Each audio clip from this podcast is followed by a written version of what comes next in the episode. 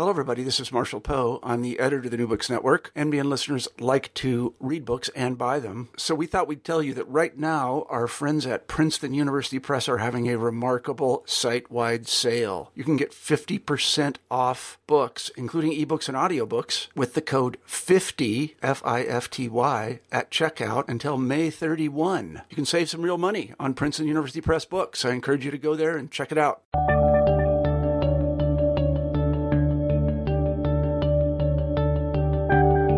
Hello, everybody, and welcome back to New Books in History. I'm Marshall Poe, your host. Each week we pick a new history book that we find particularly interesting, and we interview the author of that book.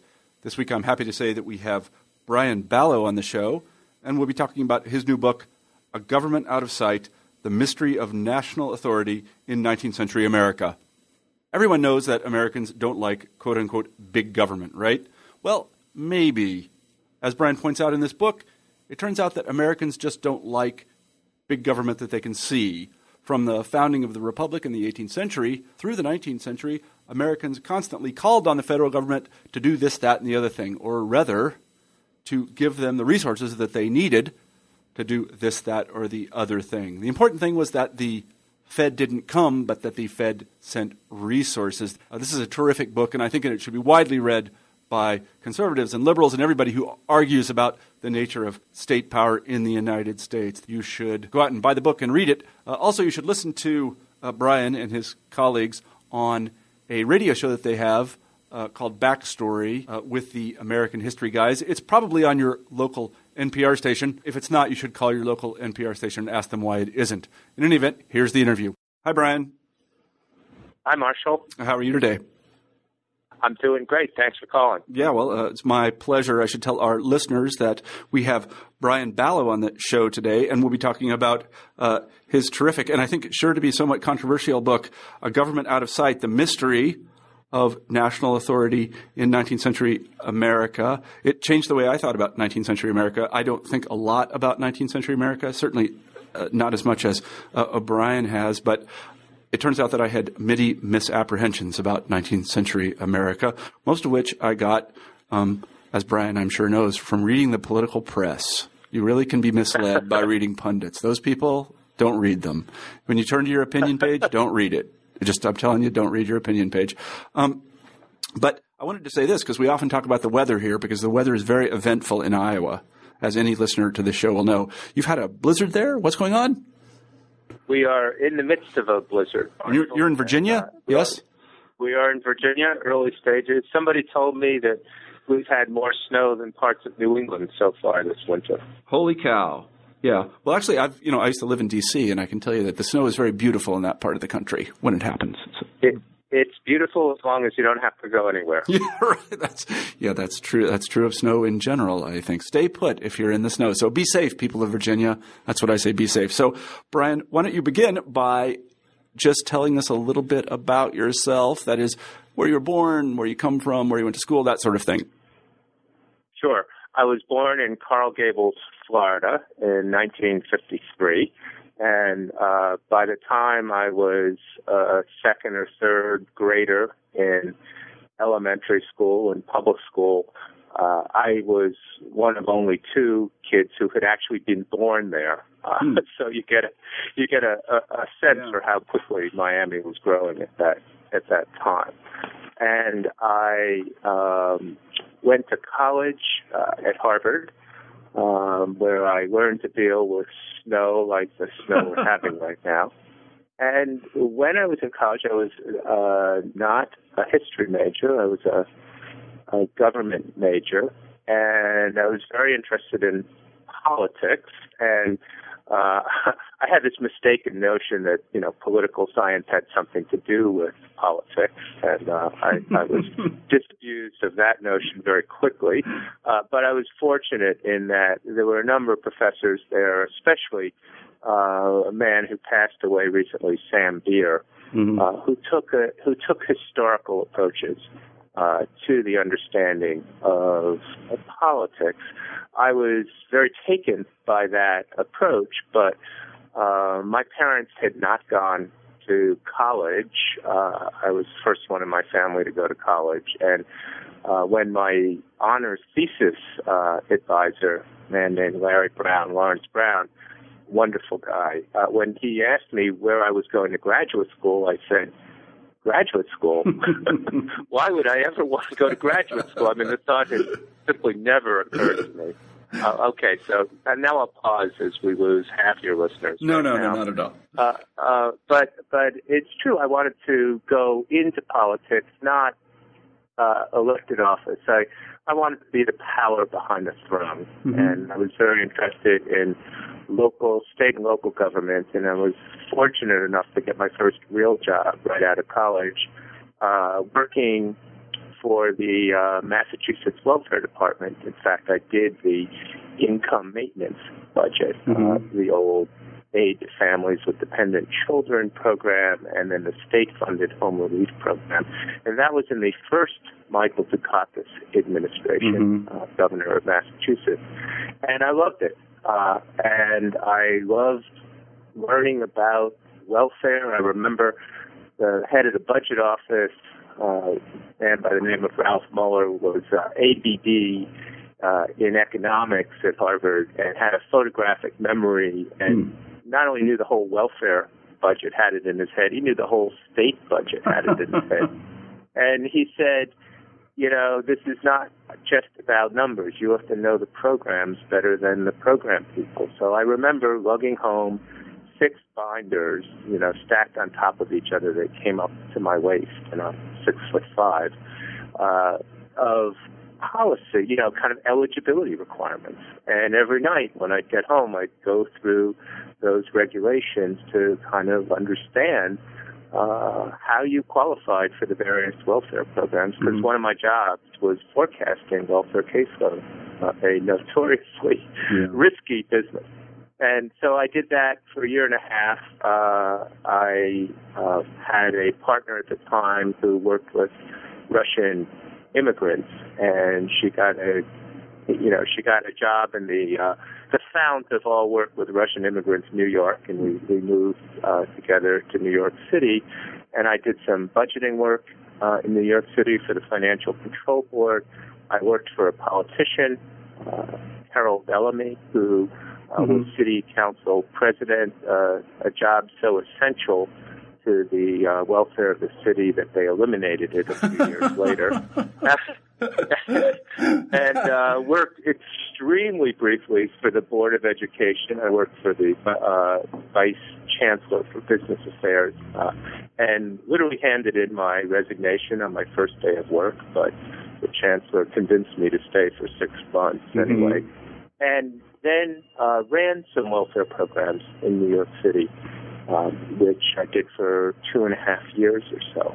Mhm. So by this time, I was almost 30 years old. I can assure you I still hadn't thought of graduate school until I was maybe 28 or 29. And fortunately, and maybe this will mean something to some of your listeners who are in college, fortunately, I did have that experience of writing an honors thesis Mhm. and doing primary research. Uh, and I love that. Um, and so I kept thinking about that, and I started actually trying to figure out how we got um, this big bureaucracy in a political culture that ostensibly hated government. Mhm. And uh, um, uh, you know, I really really didn't do anything with that, but I thought, well, maybe I'll take a night course in history, and I took a course at night at NYU, and I had a pretty demanding job, and I managed uh, to miss every class. and in, in the what truly must have been the chutzpah of the year award, I show up, lovely man, business historian Vincent Carosso. I show up literally the last night of the class, after the class speaks, and said, "I'm really sorry I had to miss all your classes, but I'm thinking of going to graduate school. Where where should I go?" And uh, he said. Uh, I, I told him I'm interested in large bureaucratic organizations and the interface between public organizations and private organizations. I was interested in the process of bureaucratization. And he said, oh, you, you know, you, you really have to go work with this guy named Louis Galambos at Johns Hopkins University. Mhm. and uh, I, sorry, Lou, but I had never heard of Louis Galambos at the time. And here's more embarrassing. I'd never heard of Johns Hopkins University, which I, I guess says something about a Harvard undergraduate education. Yeah. Um, and and uh, but I, I looked into it and I applied to a number of places, but in fact, Lou Galambos ended up uh, really being somebody. He was best known as a business historian, as an economic historian, but he also did political history. And he turned out to be absolutely the right person for me to work with, given my set of interests. And he also turned out to be a, just a terrific graduate advisor. And Mhm. the Hopkins program was very good. Uh, there was only one problem, which was there were no jobs in history. And I, I did uh, everybody told me that I started in 1982 at Hopkins, and uh, I honestly expected to come back to New York City and uh, either either commissioner of a small agency like Ports and Terminals or the deputy commissioner of a large agency like Sanitation. And I figured, you know, I'd be the his best historically informed deputy Mhm. sanitation commissioner in the world. Um, but I was lucky, uh, and I was able to get a job. And my first job uh, in academia was at Harvard, uh, where I was in, a, in the history department, where I was an assistant professor for four years, uh, and then was fortunate enough uh, to um, get a number of different offers, and um, the UVA one was the most attractive for a number of reasons, and uh, I've been at UVA for 19 years Wow. and never never looked back. And one of the great things, aside from having a very strong history department, uh, I got connected with the Miller Center of Public Affairs about 10 years ago uh, when Philip Zelikow came to be director. He had read my work. I didn't know Philip, but he said, you know, he asked me what what should the Miller Center be doing, and one suggestion I gave him, Philip had lots of ideas of his own, but one suggestion I gave Philip was to start a national fellowship program. Mhm. I thought it was a terrific way to build up intellectual capital, and the Miller Center has been very generous in its funding of its fellowship program, which is now in its 10th, 10th year, and we have funded 90, uh, 90, 90 uh, fellows uh, from some of the best history and political science and political sociology programs in the world. Uh, the fellowship is for people who are in their last year, finishing up their dissertation. If any of you fellows are listening, that means you better finish your dissertation this year. and uh, these folks are now, um, you know, those who started 10 years ago are now publishing their second book. They're getting tenure and Mhm. leading uh, departments around the country. And I did it primarily uh, as a way to help revitalize political history, which at least in U.S. history was at somewhat of a low ebb Mhm. when I was in graduate school and uh, went through some tough times in the 80s and early 90s. I, I think it's uh, it's on the rebound. I don't take credit for that, but I do think uh, that not only providing the financial support, but but providing the networks, uh, the camaraderie, uh, and the intellectual exchange the fellowship program has provided, now 90 strong, uh, has had a, a little something to do with the revival of political history. Then about three years ago, I got involved with two good friends, Peter Onuf and Ed Ayers. Uh, at the time, they were both at uh, University of Virginia, and um, uh, Ed now is president of the University of Richmond. And we started uh, this odd uh, program called Backstory with the American History Guys. So we had this really weird uh, conception, I should say. Andrew Wyndham had the conception that uh, people would like to hear the three of us talk about American history, Mhm. even call in the question. And uh, the show has really taken off. We now have been aired in 37 different states. Mhm. And, uh, we are hoping, uh, with a little help from the NEH, uh, to be able to go to a weekly schedule Mhm. in the fall and get a regular slot on NPR stations. We now offer we do the show once a month, and uh, it's been picked up in a lot of big markets, but. You know the way NPR works. You, you you kind of need to provide weekly content to really own Mhm. one of those spots.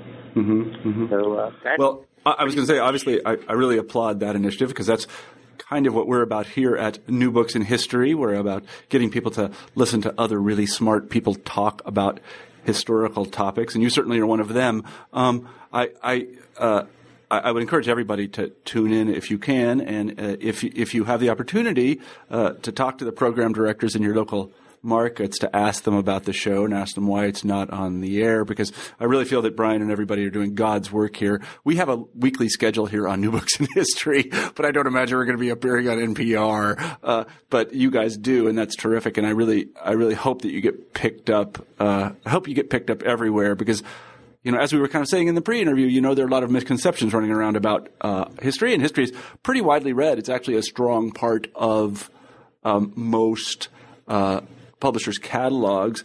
But nonetheless, I think that uh, you know we really need to historians need to, and we're under a lot of pressure to do this here in Iowa. I'm sure you are in Virginia as well to kind of get the word out. Uh, the, I, I'm I, I'm hesitant to use the word popularize, but nonetheless, we need to make our our our scholarship and our research accessible to people. And so I really applaud. I agree, Marshall, and I, and I want to thank you for for what you do along those lines. And unlike us, uh, you allow your guests uh, a little more time, and you, uh, frankly, dig much deeper. Well, yeah, but I have a. I have no constraints. I have no constraints. I could. We could talk for five hours if you wanted to, and I imagine there are probably six or seven people who would listen. Um, if you want to get an idea of what graduate school is like, just listen in to what follows, because Brian and I are about. All to you need to do is add, all you need to do is add the coffee. Yeah, exactly. You're, but we're about to have a really interesting conversation about something, and so let's actually move right on to the book, um, "Government Out of Sight." How did you come to write it, and why did you write it? I decided to write this book, Marshall, uh, completely accidentally because I was actually in the middle of writing another book, or the early stages of writing another book. I, I was going to write a book about how we got big government in the 20th century. And I should make it very clear to your listeners that I am a 20th century historian, uh, even though this book is set almost entirely in the 19th century, the last part of the uh, 18th century. And in looking at, I was going to look at, you know, four paradigmatic state builders, uh, Gifford Pinchot, Herbert Hoover, David Lilienthal, and then the guy who ran NASA during the Great Frontier, Mhm. uh, Jim Webb, not uh, our senator from Virginia, James Webb, uh, different Jim Webb. And, you know, I'm an historian, so or at least I've become an historian. and I decided to write a short introduction that in 15 pages uh, summed up what we understood about the 19th century baseline, if you will. Remember, I told you I used to be a budget analyst. So I thought, well, you know, I'm going to talk about the growth of big government. We got to start somewhere. Let me let me sum up for the reader kind of where what the starting point was. And I figured 15 pages because what was there really to talk about in the way of the national government? You know, it just didn't do that much from my understanding of Mhm. the literature. And I started digging into the literature. Uh, and I should say that in graduate school, I did a field in what was called colonial history at the time with uh, Jack Greene. And so I had uh, a somewhat aging but not terrible grasp of the literature on, you know, British North America. But I really knew very little about the middle of the 19th century. A bit about the Gilded Age because that's generally where 20th century historians start teaching Reconstruction. And the more I read, uh, and especially uh, some of the newer literature, people like Bill Novak, people like Richard John, uh, um, the more I recognized that, boy, you know, the government was actually doing a lot. Now, there's quite an old literature on the government doing a lot called the Commonwealth literature, uh, people like Oscar and Mary Handlin, who talked about what state governments did in the way of economic development. So I was aware of that. But I was I really wanted to tell a national story and I just didn't think there was much to talk about mm-hmm. when it came to the national government. Oh boy was I wrong. So I I thought, gee, you know, I'm a pretty decent, pretty well read historian of 20th century America, especially political history, if I'm really not on top of if I have such a misunderstanding of governance in the 19th century, maybe others could benefit from me laying out this story. Mm-hmm. Uh, I don't think that that would have been enough to write the book.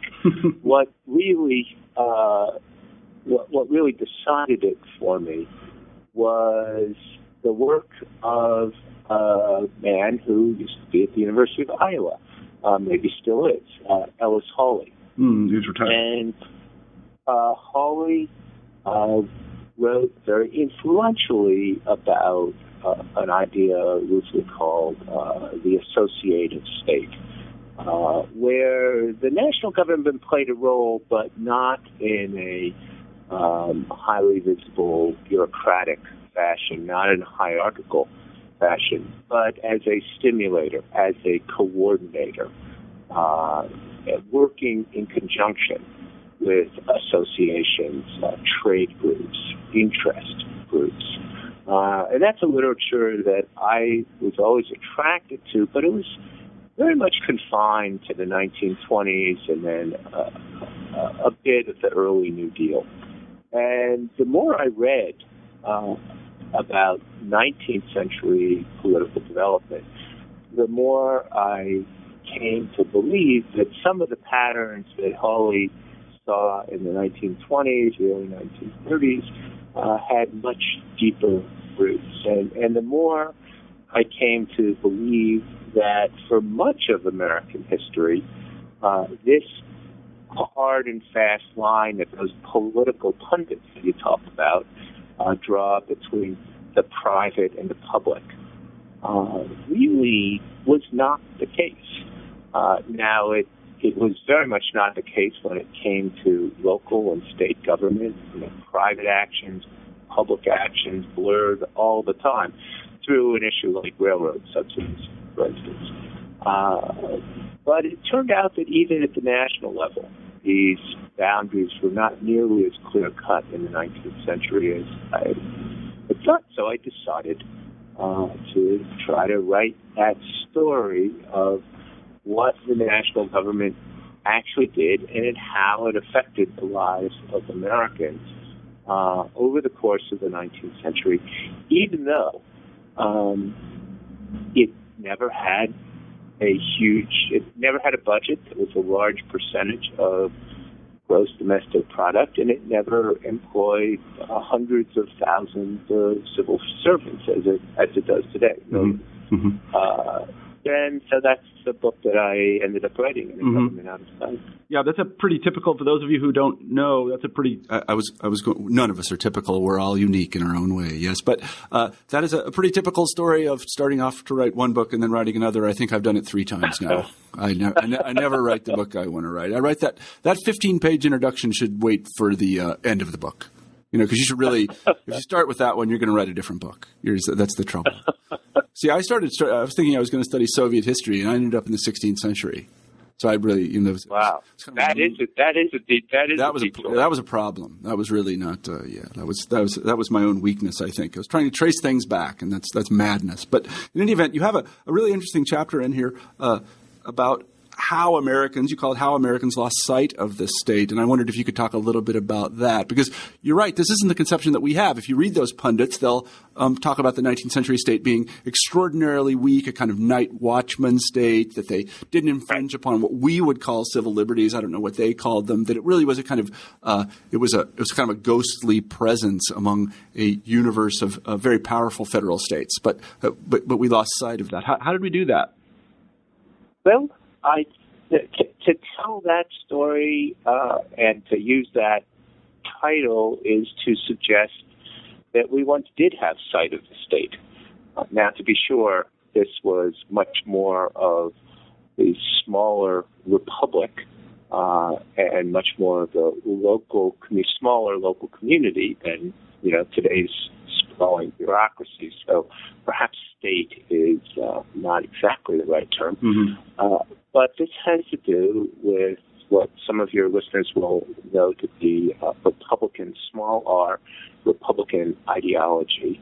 Uh, it has to do with notions uh, that virtuous citizens uh, could be trusted to do quite a bit uh, with political authority. It actually has to do with a very a fundamentally different conception of what the polity is, a conception that sees politics coming first, the rules of politics framing social relations, framing economic relations, rather than our understanding today, which is very much grounded in oh, social relations determine the kind of government we have, or mm-hmm. economic relations determine mm-hmm. the kind of government we have.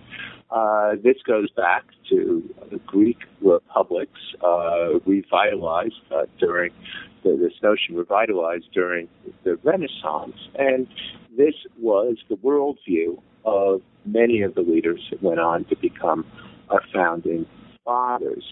Uh, for your listeners, I think the key point here is a couple of key points. Number one, uh, there were a very small number of such citizens, uh, and, and, and by that I mean a very small percentage of the people who lived in what would become the United States were really citizens in the sense that they could vote, that they were uh, uh, allowed to hold office and make decisions. All of those folks were, were white guys, now dead white guys, uh, and so the, the the notion was that these virtuous men, virtuous because they were not dependent uh, on business. They were not uh, dependent on certain interests. They were not interested. They were disinterested. Could be trusted uh, to make all kinds of decisions uh, about uh, governance, and they governed in a way that was um, pretty forceful. Mm-hmm. Uh, they had all kinds of very powerful social regulations about what could one what one could do, what one couldn't do. Uh, they had no qualms about uh, taxing uh, people, and of course, uh, not just in the South, but uh, in many of the colonies, uh, there was slavery, which is one could argue the most forceful form of governance, at least from the perspective of the slaves. Uh, and this was the kind of political ideology, this was the kind of polity uh, that we emulated uh, in the United States and, and, emulated Great Britain in that. And of course, uh, in the United States, there uh, before um, the Revolution, uh, we were uh, an appendage of sorts the British Empire, and so we were part of this larger Commonwealth and felt ourselves very much to be that. Uh, the way we lost sight of this is in a raw country uh, where labor was short, uh, where there in fact was not a landed gentry or very small and pale, uh, the double meaning of pale version of that, um, interest and self-interest uh, from almost the very beginning of this American experiment was very much in evidence, uh, could easily uh, be seen. And very soon, uh, Americans uh, began to talk more explicitly about their self-interest and began to um, were attracted, for that matter, to ideas uh, portrayed by the common sense philosophers, people like Adam Smith, uh, and began uh, to question uh, this notion of the uh, disinterested virtuous citizen and began to demand a kind of more literal representation of their own interests. And along with that, and of course, along with developments in our relationship with Great Britain, came an increasing mistrust of those who claimed to be acting uh, for our benefit on our behalf. Uh, you might say it was somewhat of a "show me the money" attitude. Mm-hmm. Uh, you, you, you, you, you should get your interests out front. Um, people do have interests in order to ensure um, that one is not taken advantage of. The safest thing to do is to have less government and certainly uh, less distant government. That was most applicable to Great Britain, uh, but it also, from the start, was very applicable to the national government in the United States. Mm-hmm. No, I mean, I think this is an extraordinarily good point. I really enjoyed this chapter a lot. I thought it was very insightful because it shows that uh, Americans are really a little bit conflicted even to this day about our relationship to, on the one hand, classical republicanism, which really requires a lot of citizens um, and does put politics first, and this kind of Lockean notion of uh, individual liberty in the marketplace and freedom to participate in politics if one wants. They're really very different. You shouldn't confuse, you know, Plato and Rousseau on the one hand being sort of classical Republicans and Adam Smith and Locke on the other because they are saying quite different things. Um, and I think that one of those visions has really come to trump the other today, especially in the conservative movement, and that is the, the sort of Lockean liberal, the one based on the market. That that that that um, to, to, a certain extent, except concerning the military, for some reason, people in the conservative movement are all on about the military. Uh, that doesn't count. That doesn't count. Yeah, except for that, they they really are all Lockean sort of uh, get the government off my back types and let me do what I want. Um, but I thought I thought it was a, a really nice chapter and a really nice evocation of the confusion which comes of I think not reading these things carefully. Classical republicanism is a is a uh, we, we, don't live in a classical Republican state, and I think we should be glad we don't. Um, you know, if you want to look at a place that took politics and put politics first, you can look at the Soviet Union. They attempted classical republicanism, and it ended up looking like Plato's Republic, which would be a disaster. Well, so yeah, and and and um, I, I would agree with that. Uh, to to just uh, uh, be more concise about, you know, if I had to name one factor that really destroyed the illusion that undergirds classical republicanism.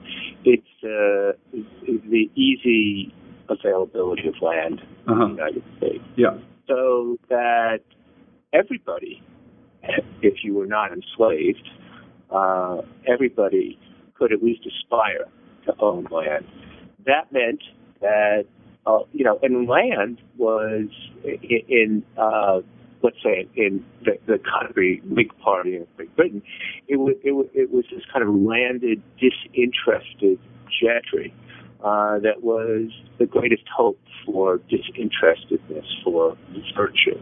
Well, in the United States, uh, that was exploded pretty quickly mm-hmm. because common people uh, could own land or could at least aspire to owning land. And once they did. They expected uh, to be citizens, and uh, as you know, uh, certainly within the first couple of decades of the 19th century, those folks started voting and started participating, and they had a much rawer sense of what their rights should be, uh, what being a citizen really meant. And they committed the ultimate sin, and this was true even of Jefferson and Washington and Adams. Um, they committed a cardinal sin by the um, strictures of republicanism. They created political parties. Yeah, yeah. The right. ultimate tool for creating dependence. Uh, the whole key to that uh, Republican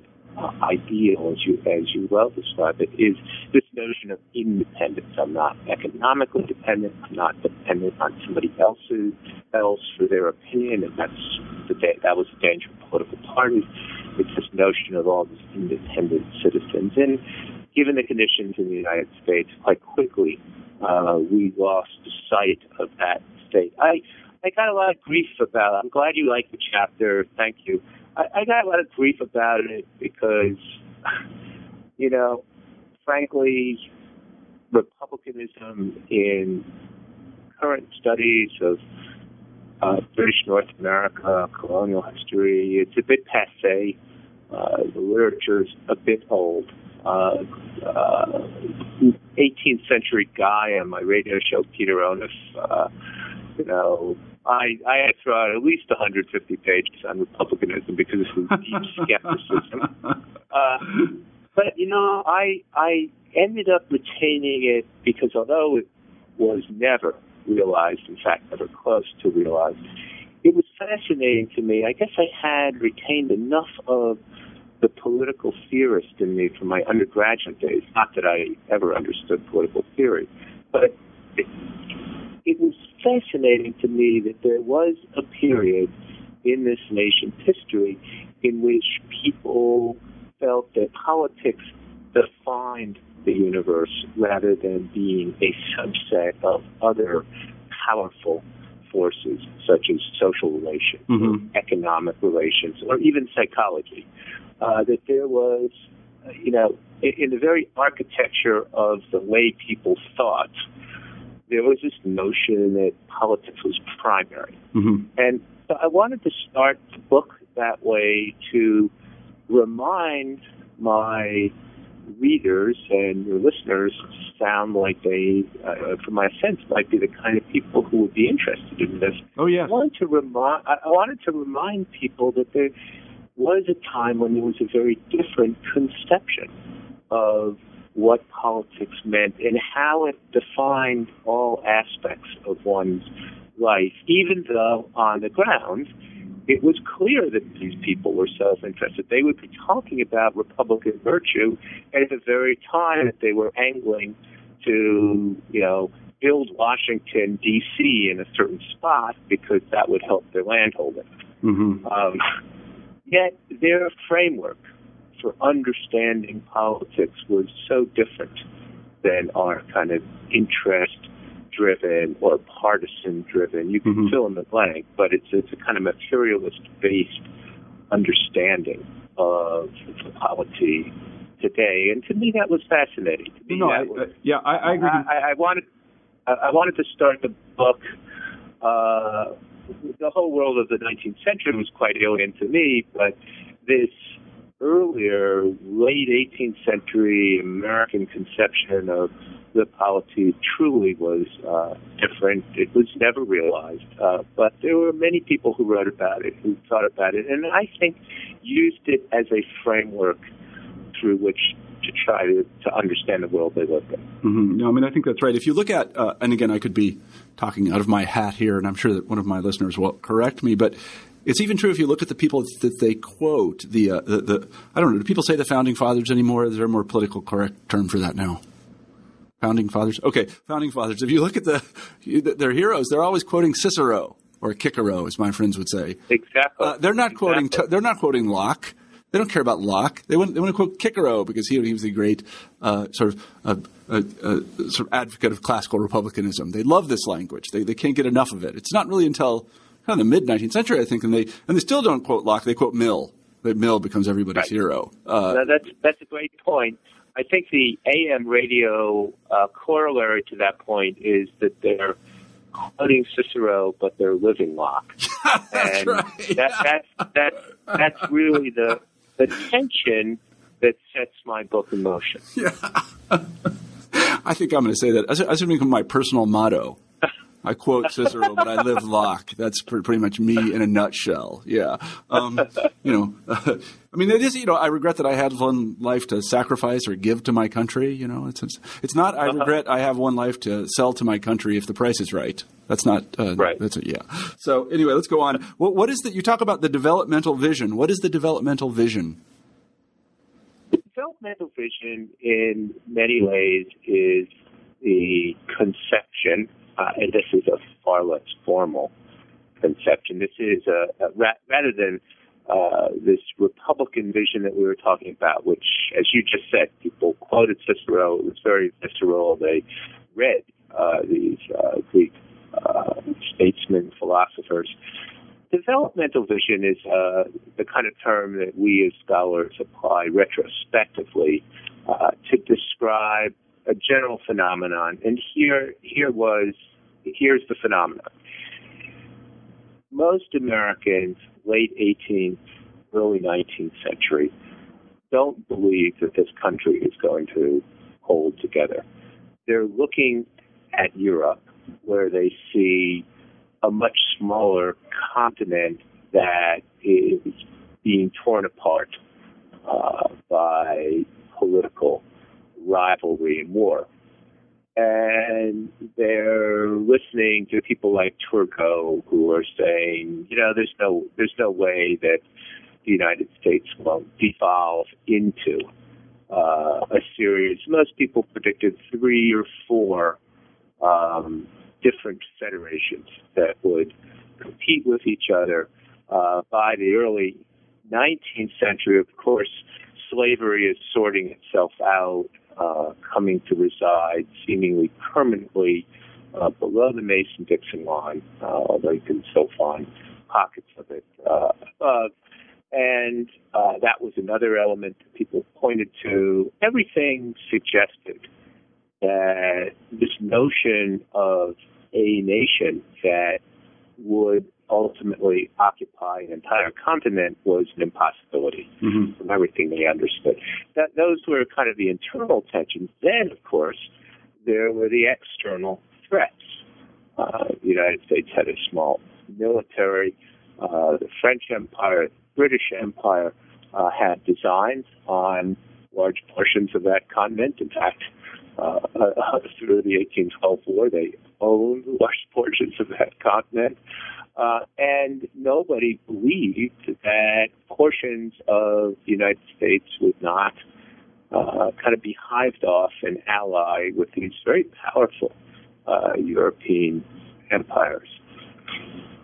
People who advocated um, this con- this uh, developmental vision, and these are people who, oddly enough, were people like John Calhoun, uh, who was would become uh, a huge advocate of the Confederacy later on in mm-hmm. his career.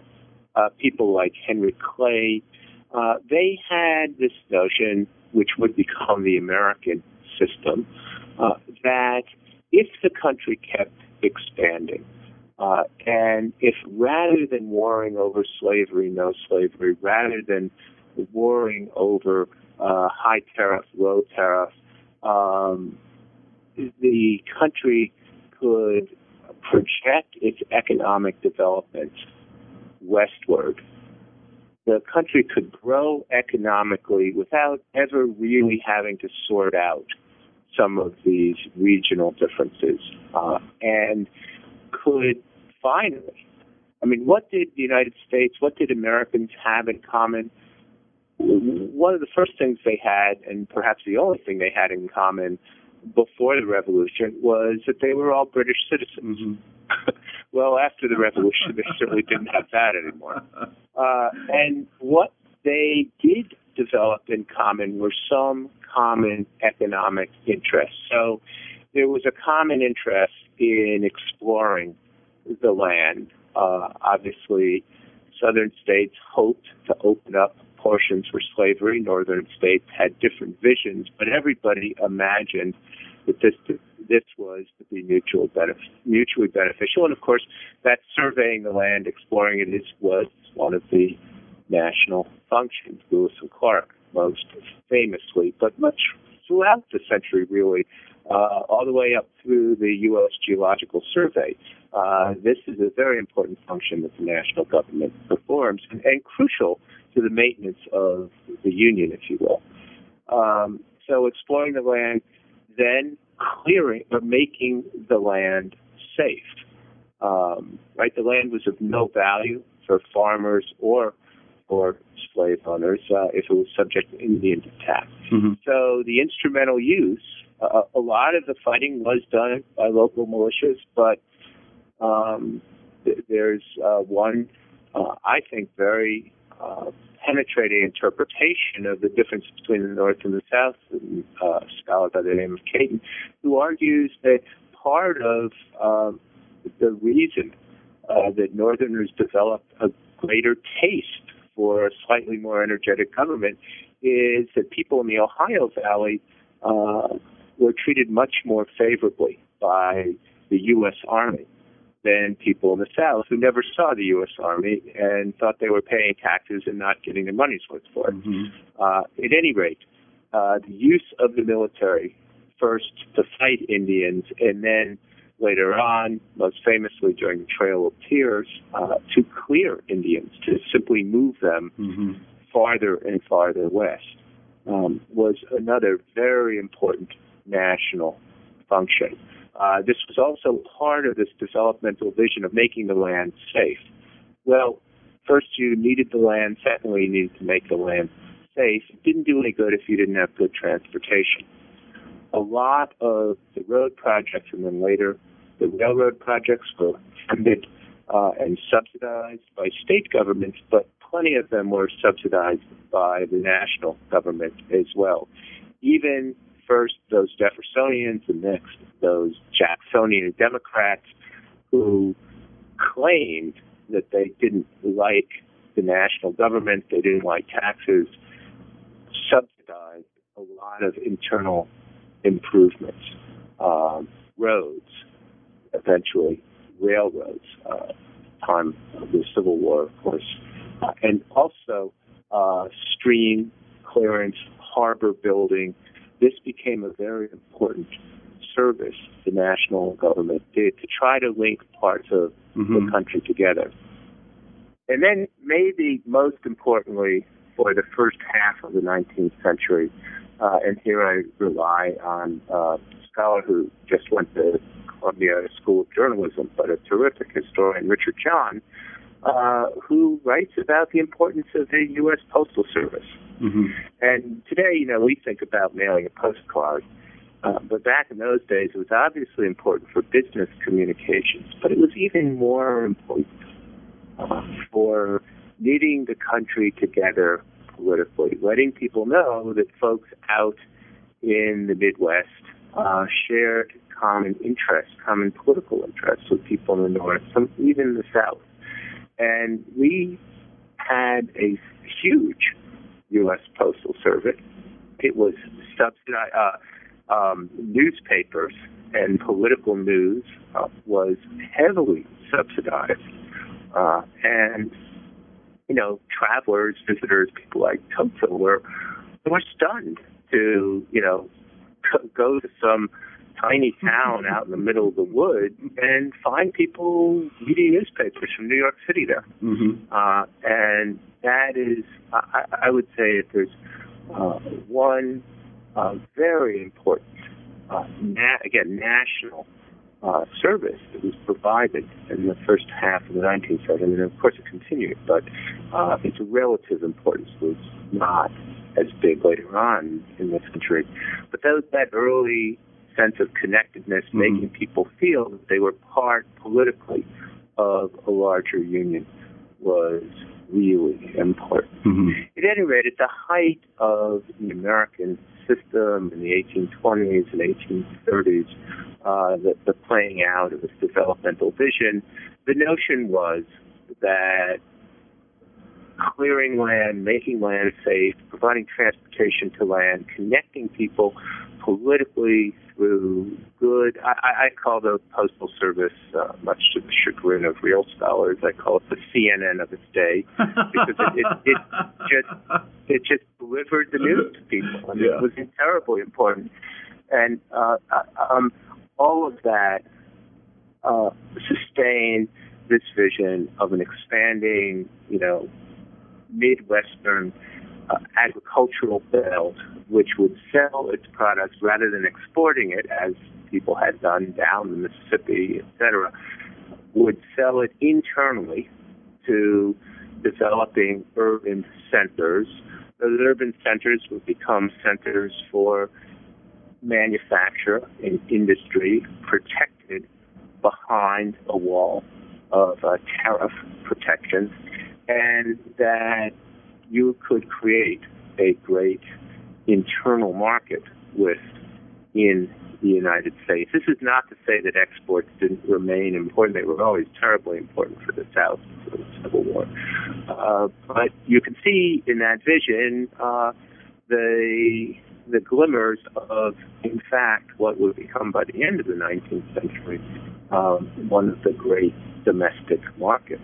Um, mm-hmm the history of such things. Mm-hmm. There's kind of an irony here as well because um, while the uh, federal government is subsidizing um, the settling of the uh, Great Plains, and uh, I can tell you that my people were some of those people so subsidized they ended up in uh, Missouri and then Kansas.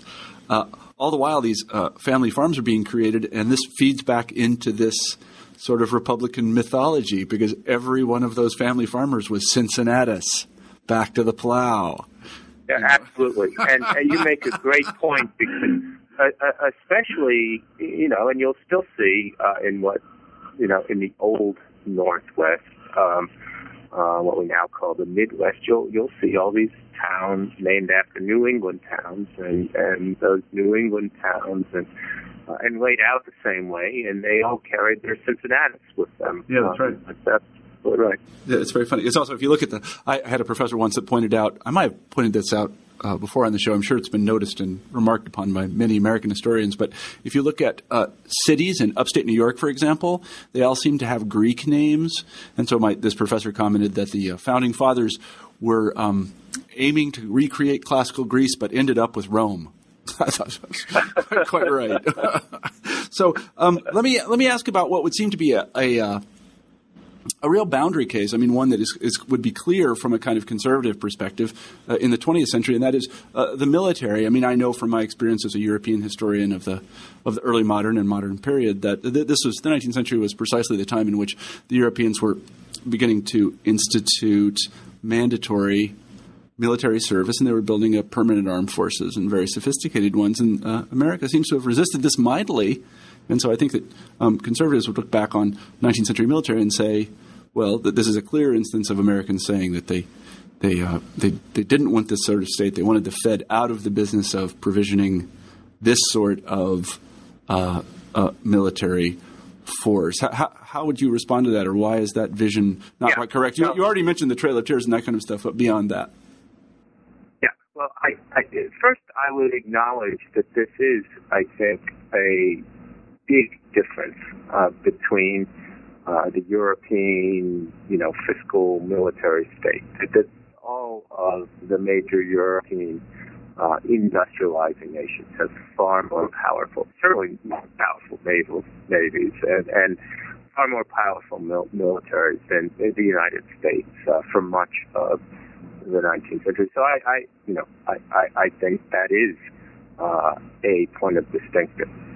Uh, what I would say, however, is that, and to underscore that point, I, I tell the story in the book about how to save money, uh, and I think this is the first decade of the 19th century. Uh, some general experimented uh, with using cows as rather than pack horses because you know they could carry the load, and then you could eat them. and you know, soldiers were always complaining that they were spending a lot more time growing vegetables than yeah. actually fighting Indians or doing anything. Yeah, there's, there's no question that Americans were very stingy about funding uh, a national military.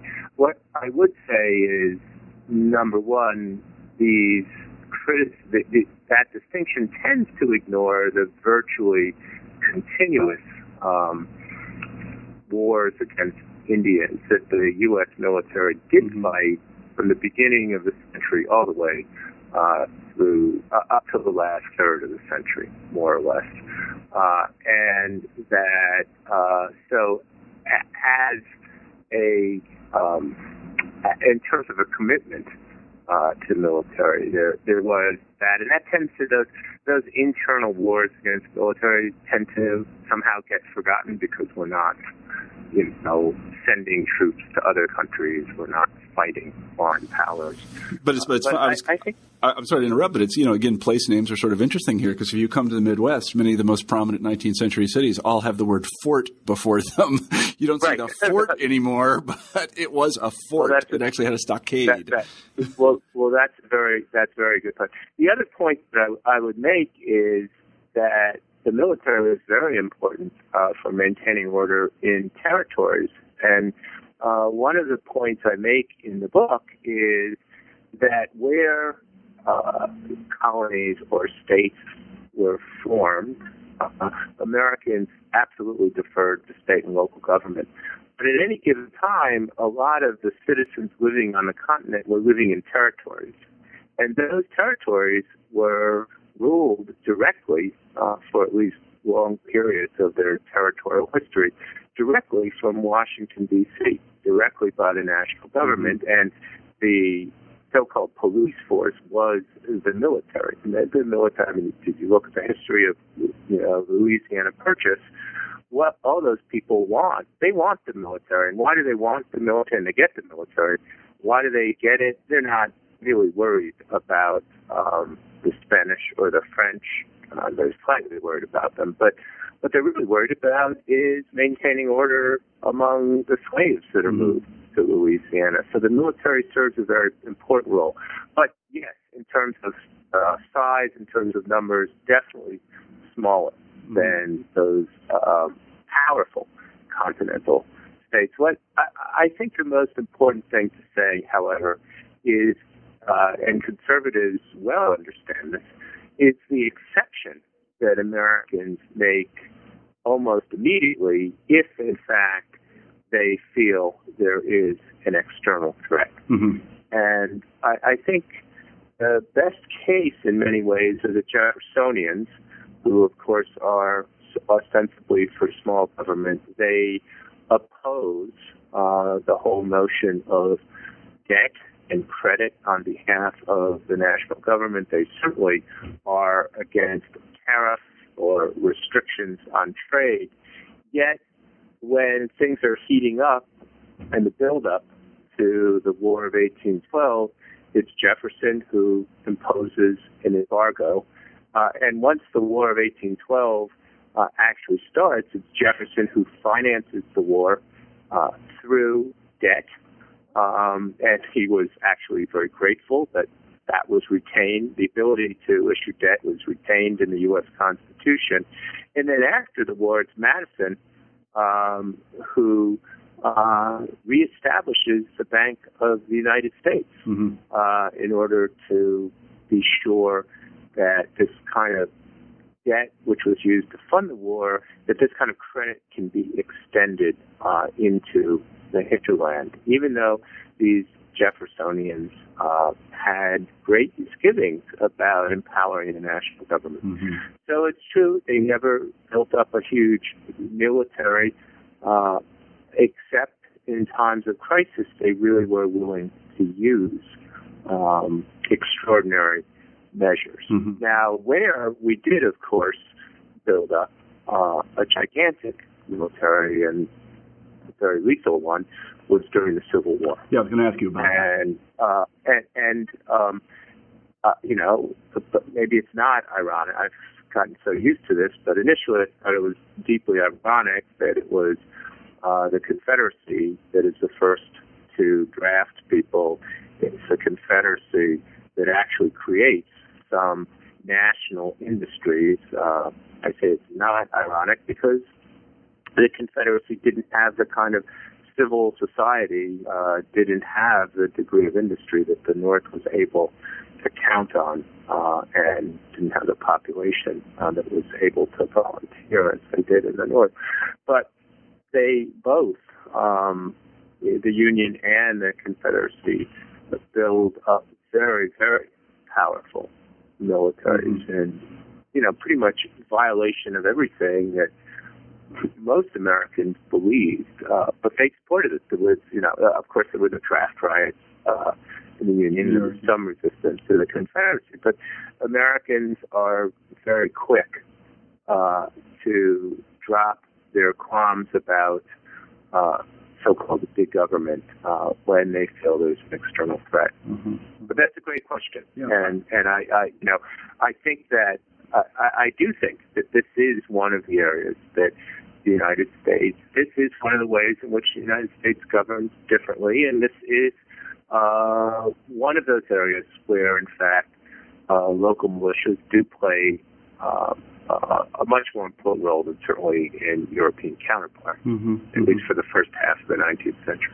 Mm-hmm. I, I wanted to ask you about uh, the issue of states' rights because it's always confused me a little bit. I, I hear, again, I'm not an American historian, uh, that the uh, Constitution, which of course I should, as a classical Republican, I should know by heart, that if the uh, Constitution doesn't explicitly give uh, powers to the federal government, then they are uh, automatically uh, arrogated to the states. Okay, that's what I hear. I don't know if that's true. I, I think that's right. But Yeah. but throughout our history, we violated this principle. I mean, again and again and again. Yeah. I'm not wrong about that, am I? The, the, the federal No. government is constantly No, and- taking and- rights, rights that aren't explicitly mentioned in the Constitution. Yeah, and that's and that generally comes through two important uh, powers. Well, one cause, one power. The power is the uh, ability to regulate interstate commerce, Yeah. uh, which has been expanded uh, really over the course. Uh, how that power is defined has been expanded over the course It's of the loophole history. of It all loopholes. Yeah.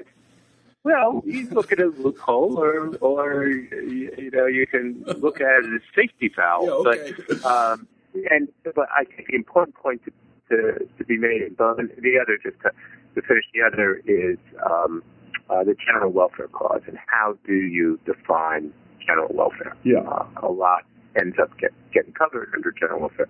At any rate, what really matters is the very early um, determination and really uncontested uh, that the uh, Supreme Court has the right to decide these kinds of issues. That wasn't clear that they had that right initially. It's why it was very hard to get people to serve on the Supreme Court uh, until Marshall Huh, did really? and established the kind of permanent, the, didn't know the powerful authority he did. Uh, it was considered, you know, why would I want to do that? Huh. Um, so, uh, and, you know, John Jay was asked, so he said, are you kidding? I don't want to do that. You know, um, so the, Supreme Court establishes the right to make these uh, decisions, and yeah, the uh, uh, you, you could say judiciously, so to speak, uh, the power um, granted to the national government is expanded.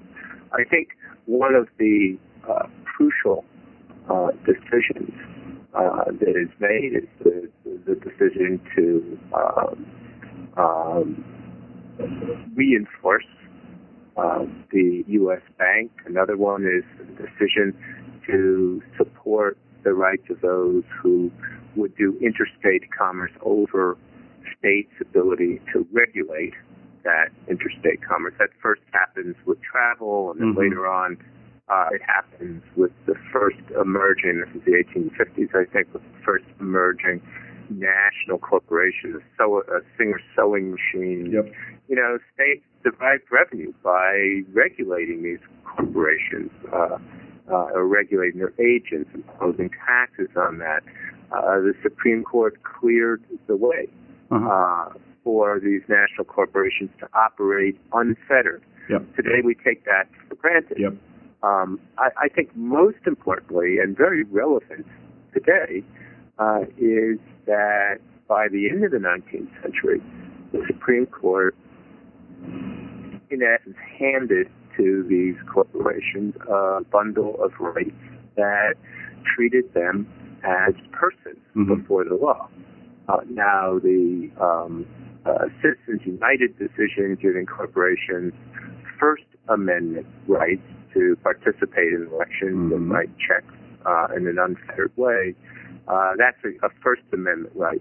In the 19th century, corporations were formally granted the status of personhood through the 14th Amendment, and that is one of the most deeply ironic parts of the story I tell.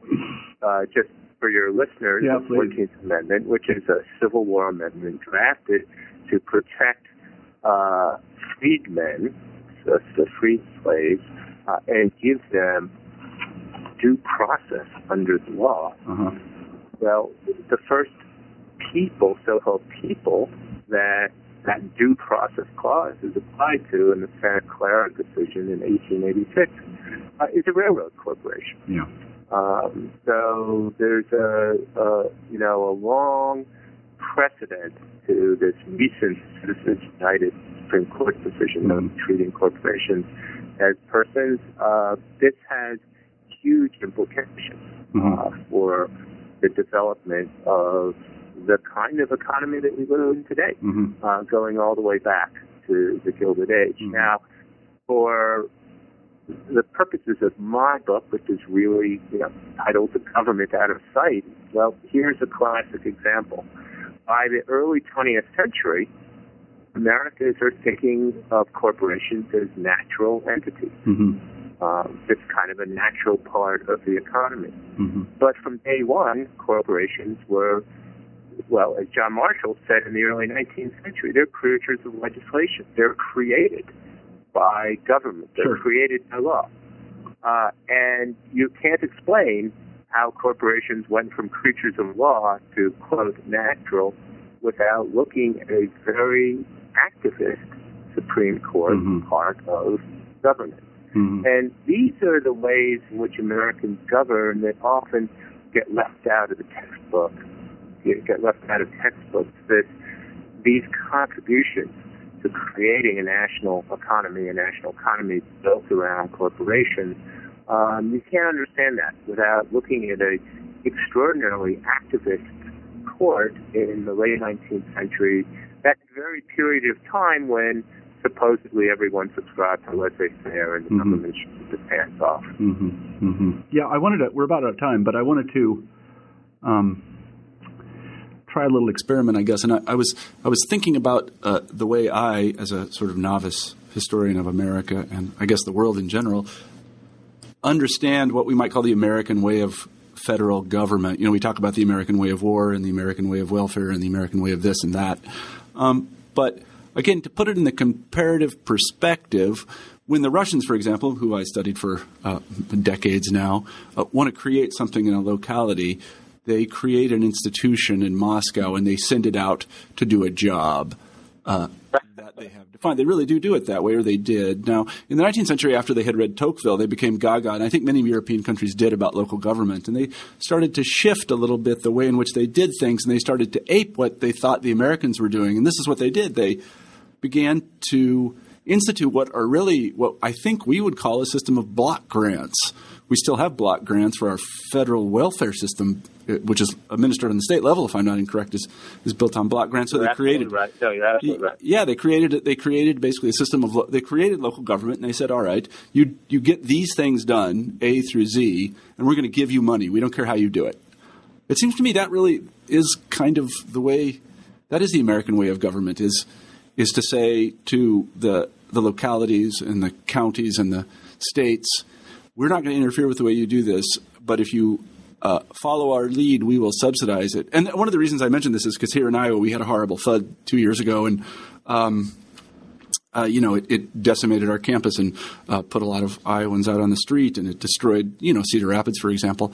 But I can tell you that uh, it's largely due to the federal government and monies from the federal government that we are rebuilding. But the federal government didn't come in and say, "Here, we want you to build this here." They said, "We're going to give you this money, and you do what you want with it." Now we're going to watch, but you do what you want with it. Um, and I think that Yeah, really subsidize is kind of the key word here. subsidies subsidies are a, a key word. I mean, key verbs are subsidize. Another key verb is coordinate. Another key verb is stimulate. Um, this is, in fact, as you put it, the distinctively American way of governance.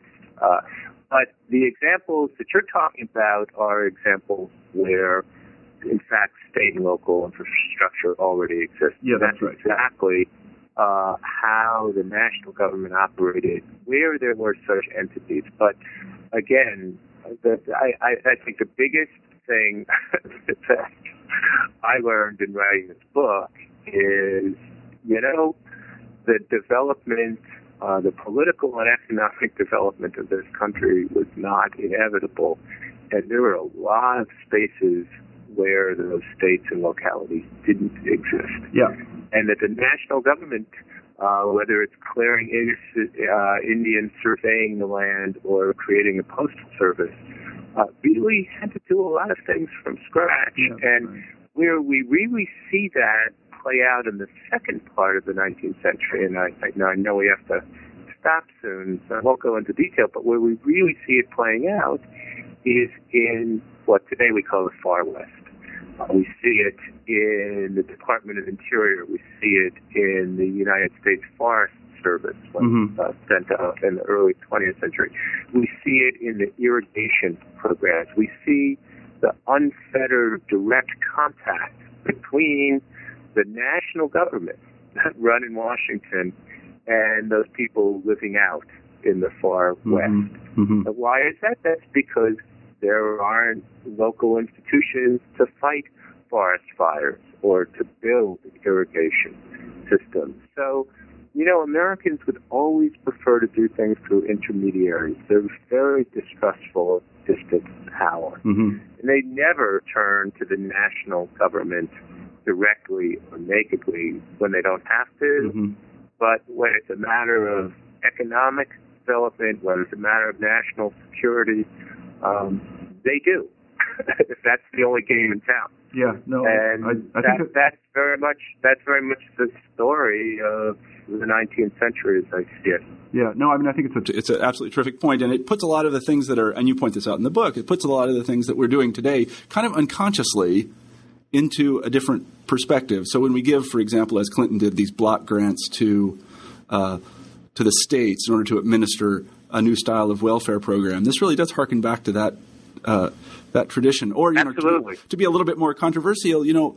For example, the use of military contractors, these Blackwaters and things like this. You know, I mean, it's, a, it's a great. this is the way we it's do a it. Great example. Yeah, I mean, it, and and even you know, I mean, my my first book was about commercial nuclear power, and I, I, I coined this term called the pro-ministrative state about Right. the you know the, the merger of professionals and administration in this Cold War environment, Yeah. and uh, we've had those we've had those moments, but even at the height of what I would call our most statist moments in our history, uh, roughly the period from 47 to, uh, you know, certainly through the mid 1950s.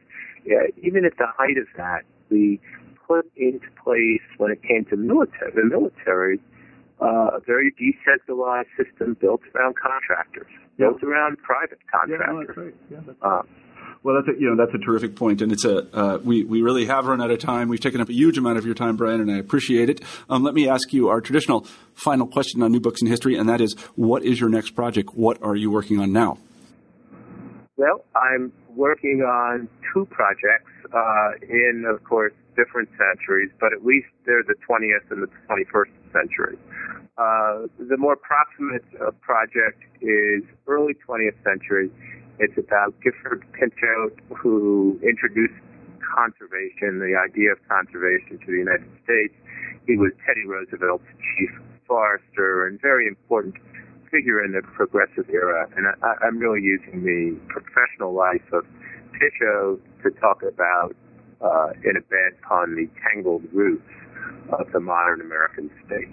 Uh, I'm actually going to write the first part of those that book that I set out to write 10 years ago. I got sidetracked in the 19th century. So I don't give up. Right? And, then, and, and, and, and in the other book, for the first time in my life, uh, I'm going to try to actually use a course that I teach to inform uh, a book project. And the course I teach is called Digitizing America 1980 to the Present. Mm-hmm. And I want to I want to look at the way digital technology has reshaped uh, politics uh, during that very period, 1980 to the Uh-huh. Yeah, that's a great that's a great project. Well, I, I, I look forward to talking to you again about those projects. Um, and uh, and having you back on the show. Let me tell our listeners we've had Brian Balogh on the show today, and the book is A Government Out of Sight The Mystery of National Authority in 19th Century America. I should also say that Brian, together with a couple of his colleagues, hosts a terrific radio show called Backstory with the American History Guys. That's the name, isn't it? Yeah, that's right. Yeah, backstory with the American History guys. You uh, can get it on your local NPR station, and if that's false and you can't, you should call your local NPR station and say, "Why the hell isn't this on my local NPR station?" And then you can listen to Brian and his May- friends.